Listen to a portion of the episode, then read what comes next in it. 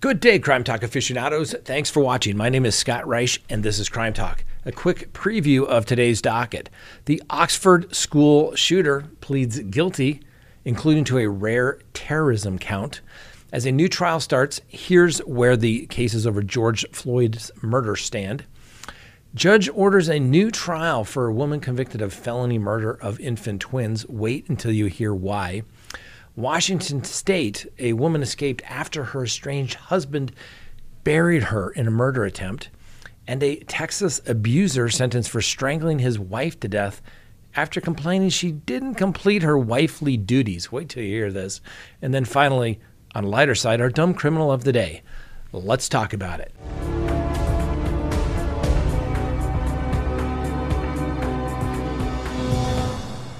Good day, Crime Talk aficionados. Thanks for watching.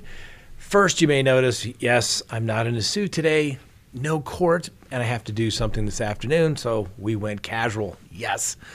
Next, you know the drill. Subscribe if you haven't, like the video if you do, hit that little bell for notifications, leave me a comment below, and as always, you can listen to us anytime on any of your favorite podcasting apps. Now, Today, before we get to the docket, let's talk about a couple of things.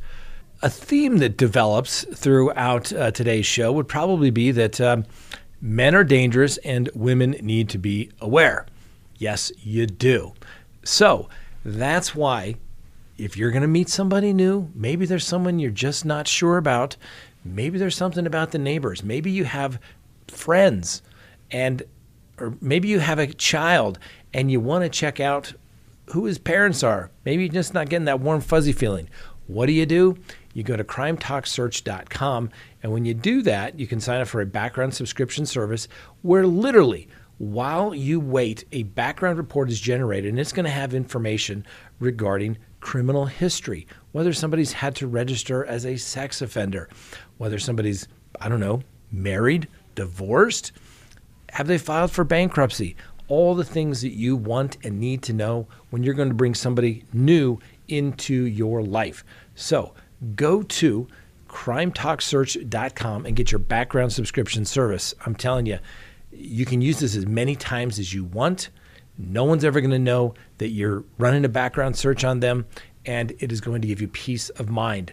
Sometimes we've had lots of people say us, hey, you would not believe what showed up on this guy that I just met and I broke it off. Other people say it gave me peace of mind that everything came back clean, no issues. Go get it for your peace of mind crimetalksearch.com. All right, first on the docket today. Remember that Oxford school shooter? That's right. Well, he pled guilty this morning, including to a rare terrorism count. The kid's name, Ethan Crumbley, was 15 when he uh, went to the Oxford, Michigan High School and he's been charged as an adult with one count of terrorism causing death, four counts of first degree murder, seven counts of assault with intent to uh, murder, and 12 counts of possession of a firearm. Now, news of his plan to plead guilty emerged last Friday, uh, nearly 10 months after his lawyer said in court filings that they were going to pursue, guess what? That's right, an insanity defense. Didn't exactly turn out that way. Anyway, Crumbley's guilty plea to even one count of first degree murder could lead him to spending the rest of his life in prison. Now, the November 30th uh, shooting prompted extraordinary charges, a state level domestic terrorism count against uh, Mr. Crumbley, and involuntary manslaughter charges against his parents who bought him the gun that he used in the attack. Now, the Crumbley's case is notable for the fact that most defendants in school uh, shooting cases never make it to trial and state terrorism charges represents a relatively novel approach to prosecuting a mass shooting. Now, last year, the Oakland County prosecutor Karen McDonald explained that her decision to bring the terrorism charges against Crumbley was a way to address the victims and their families who may have survived the shooting but whose lives will be permanently altered. Now, Crumbley's plea means he could be compelled to testify at his parents' trial if he's subpoenaed, and he wouldn't have the ability then to invoke his Fifth Amendment rights against self incrimination because he's pled guilty. Now, as you may recall, James and Jennifer Crumbley last year were charged with four counts of involuntary manslaughter, another relatively rare move in which prosecutors sought to spread liability for this mass shooting to the parents. Investigators said that the Crumbleys purchased the firearm for their son as a gift and allegedly did not intervene when he showed signs of distress. After the shooting, prosecutors revealed that the Oxford High School teacher had raised concern about Ethan Crumbley to his parents up to the day of the shooting when they summoned the family to school for the meeting. On the day of the shooting, a teacher found a drawing of a semi automatic uh, weapon with a written note, quote, the thoughts won't stop. Help me. James and Jennifer Crumbley met with the school administrators that morning, but refused to take their son home, allowing him to return to class. Hours later, when the news of the shooting broke out, Jennifer Crumbley texted her son, Ethan, don't do it. The couple, who have pled not guilty, uh, tried in July to have their case thrown out, arguing that they never should have been charged because their son is the sole person responsible for the killings. While that trial was set to begin Monday, but was postponed over apparent challenges from the defense to the expert testimony that may be allowed at the trial. So, no new date has yet been set. Next on the docket, as a new trial starts, here's where the cases over George Floyd's murders stand. Today, a jury trial will begin in Minnesota District Court for former officers Tou Thao and J. Alexander Kueng. Thao and Kueng have pled not guilty to state charges of aiding and abetting the uh, murder and uh, manslaughter of Mr. George Floyd. Now, while Chauvin pinned down Floyd with a knee to the back, Kueng knelt on Floyd's back. Thao prevented bystanders from intervening. Both Thao and Kueng rejected plea deals that would have required them to plead guilty and receive a sentence of 36 months. Thao said it would be a lie and a sin for him to plead guilty. Kueng's attorney said his client would have accepted a sentence of 24 hmm. months, but the state rejected that offer.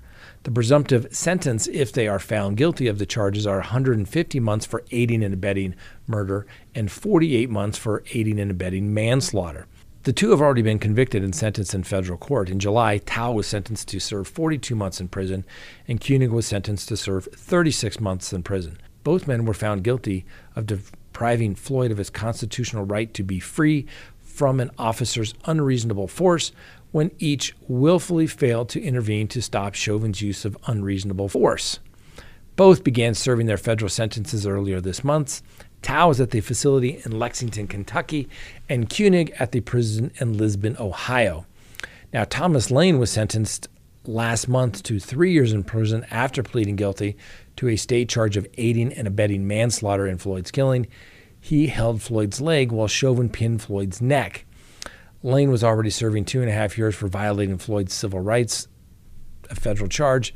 A plea deal will allow Lane to concurrently serve the federal and state sentences. So these two former officers are taking a big gamble and are probably going to get a lot greater sentence, a much greater sentence, if they go to trial and they lose. Now, since they've already lost and everybody else has pled guilty and lost, it's not looking good for them, but you never know what will happen at trial. Obviously, a little bit of time has gone by over a year since the George Floyd case, but that was a good uh, trial that should have been televised because it let people see what took place and there was no summaries being given. You got to see it for yourself. And if you didn't like the verdict, all you had to do was watch the trial in its entirety, and you can see how the jury came to that conclusion. Next, a woman gets a new trial for the killing of her newborn twins back in 2011. And wait till you hear the reason why. It's kind of my little pet peeve out there. So, nine years after she was convicted of killing her newborn twins, Lindsey Lowe returned to Sumner County asking for a new trial. She and her attorney argued that Lindsey had poor legal representation at her first trial and that at least one juror was biased against her. That's right, the jury issue. In light of the judge ordering a new trial, Lowe will be released from prison on bond. She has already served nine years of a 56 year sentence. Now, the criminal court judge, Dee Gay, presided over Lowe's original trial in 2013 in Sumner County, Tennessee. This was a very high profile case, one that shocked Middle Tennessee and received national news coverage. After several days of testimony, the jury decided Lowe smothered her newborn twins to death after giving birth in a bathroom. But now, in a stunning development, Judge Gay has ordered a new trial for Miss Lowe. Why, you may ask? The judge determined a juror with an agenda against Lowe was untruthful to get onto the jury and possibly influence the verdict. In the written order, Judge Gay wrote, Juror number 17 was untruthful and possibly lied outright about her preconceived opinion concerning the petitioner, the defendant. That is something that is not dismissed from the mind easily. The court has concluded from the evidence that juror number 17 either lied or concealed her opinion to carry that opinion into the jury trial. The possibility of prejudice cannot be ignored under these circumstances, especially in the case where the petitioner is serving two life sentences. As a result, the petitioner's right to a trial by a fair and impartial jury was significantly impaired. Therefore, the court grants the defendant's request for post conviction relief on the issue and orders a new trial. Judge Gay ordered a new trial because of evidence that a juror wanted the defendant found guilty. In the order it says, quote, the order is suggesting the court is granting a new trial for her based upon the constitutional concerns the court has for the juror not giving a truthful answer and contaminating the process. Now, how many cases since we've been together here on Crime Talk has this come up? It's the issue in the Scott Peterson case where he was sentenced to death, then to life, and now there's issue of whether he gets a new trial. Why? Because of juror misconduct. We had juror misconduct issues on the George Floyd case. We had issues of juror misconduct in the Ghislaine Maxwell case. And until and if judges start granting new trials and maybe jurors being held in contempt for not being truthful and honest in their opinions, um, this is going to continue. And so um, this is a turn in a right direction. Now, obviously, this woman, she'll more than likely be found guilty again.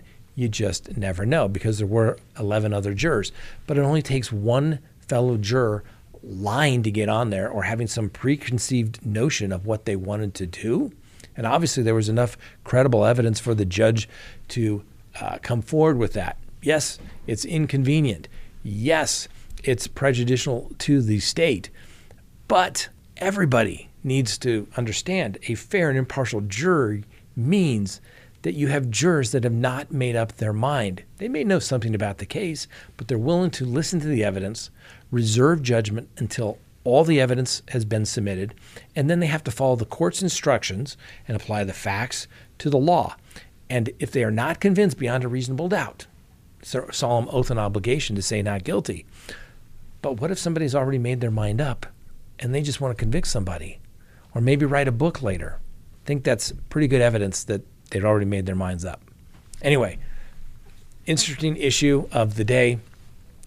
And um, this is what happens when jurors lie. All right, here is a scary case about, um, I don't know, a woman, that's right, uh, being allegedly stabbed and then buried in an attempted murder by her husband. Listen to this. So, a Washington state man is accused of trying to murder his estranged wife by allegedly stabbing her and then burying her in the woods. Now, I'm probably going to mispronounce this, but it's Chae Kyong An. C H A E K Y O N G A N. Well, he was denied bond in a hearing on Wednesday, and detectives said that they found a hole where he buried his wife. It was apparently 65 inches long, 30 inches wide, and 19 inches deep. The police also said there was loose dirt, duct tape, and hair consistent with the woman's, but there was no body. The wife, speaking to investigators in several interviews, said she escaped after her husband put her in the hole, placed a heavy tree on her, and then threw dirt on her. The judge approved the state's request that Mr. An uh, get no bail. Good call. Now, we'll give him the presumption of innocence. I'm just saying, pretty serious allegations. the court stated the declaration of probable cause laid out a really horrific situation in which the defendant dug a grave, placed his estranged wife in that grave, and told her that he was going to kill her after he had finally attacked her and kidnapped her. The police previously named the wife. Uh, when she was missing, and they uh, said that uh, she's 42 years old. Now, according to the police in the arrest affidavit, the wife said she returned home from church on Sunday to find her estranged husband there. She said she sent her children away. She and the estranged husband talked about their pending divorce, but the uh, husband, Mr. An, allegedly said he would rather kill her than to give her his retirement money. He allegedly tied her up with duct tape, eyes, thighs, and ankles, as well as her hands behind her back. But she was able to call 911 using her Apple Watch and sent an emergency alert to trusted contacts, including her eldest child. Though dispatch could not make out what was happening on the call because she was gagged, they did track the call location and authorities arrived at her home. Mr. An had already allegedly uh, left the home with the wife uh, who was captive in a van. He also allegedly stabbed her about the chest with a small knife multiple times. In the meantime, the State Patrol made an endangered missing persons advisory.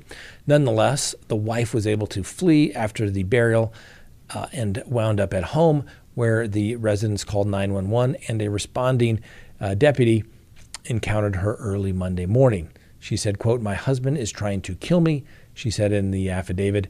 Charges include first degree attempted murder, first degree kidnapping, and domestic violence. Crazy, crazy. And along those themes, let's meet the other guy who's not going to get any Husband of the Year awards because he's going to prison because he didn't think his wife did her wifely duties. That's right. Unbelievable. So, this 61 year old serial abuser in Texas will spend the rest of his life behind bars for violently killing his 40 year old wife inside their home. Now, a Tarrant County jury on Friday found Victor Baxter guilty of one count of murder in the 2019 death of Mary Baxter. Now, just hours after uh, convicting Baxter on the murder charge, the jury subsequently sentenced him to a term of life in prison. Now, officers with the North Richland Hills Police Department um, were contacted at approximately 1:30 a.m. on March 11, 2019, responding to a 911 call. The call came from inside the home just before 1 a.m., and that the caller reported that an adult woman was in distress. Well, Mary was reportedly pronounced deceased. A short time after authorities arrived on the scene, police initially said there was no foul play uh, in, as it relates to Mary's death. However, the Tarrant County Medical Examiner's Office ruled that Mary's manner of death was a homicide, and the cause of death was determined to be asphyxia by strangulation. Now, Baxter apparently has quite a history of physically, mentally, and emotionally abusing Mary and several other women, stretching back for decades. For example, Mary, in March of 2018, reportedly went to a doctor's office where a nurse questioned her about a series of injuries, including cuts, bruises, and a broken thumb. The following day, Mary filed a police report in which she claimed that Baxter was physically abusing her and forcing her to begin a massage business in their home and was uh, being forced to perform sexual acts on clients for money. Mary had also reportedly planned to leave Baxter and deposited money in a separate bank account to fund her effort to leave. However, Mr. Baxter reportedly discovered the separate account and transferred every dollar into his own personal account. Then in June of 2018, Baxter reportedly became upset with Mary for not completing wifely duties, taking her wedding ring from her and placing it in a safe that she could not access. Then in February 2019, he reportedly hit Mary multiple times, bruising her left eye and right cheek. The following month, Baxter reportedly assaulted her again. After the assault, he told her to put ice on her injuries, cover them up with makeup, and come up with a lie to tell people. Then in March of 2019, the day before she died, Mary Baxter went to a pet store with a hat and sunglasses on to cover up her two black eyes. That day, Mary reportedly adopted a cat, which Baxter later made her return. That evening, Baxter was again physically and emotionally abusive towards Mary. It's reported that he said, quote, I am super pissed at you.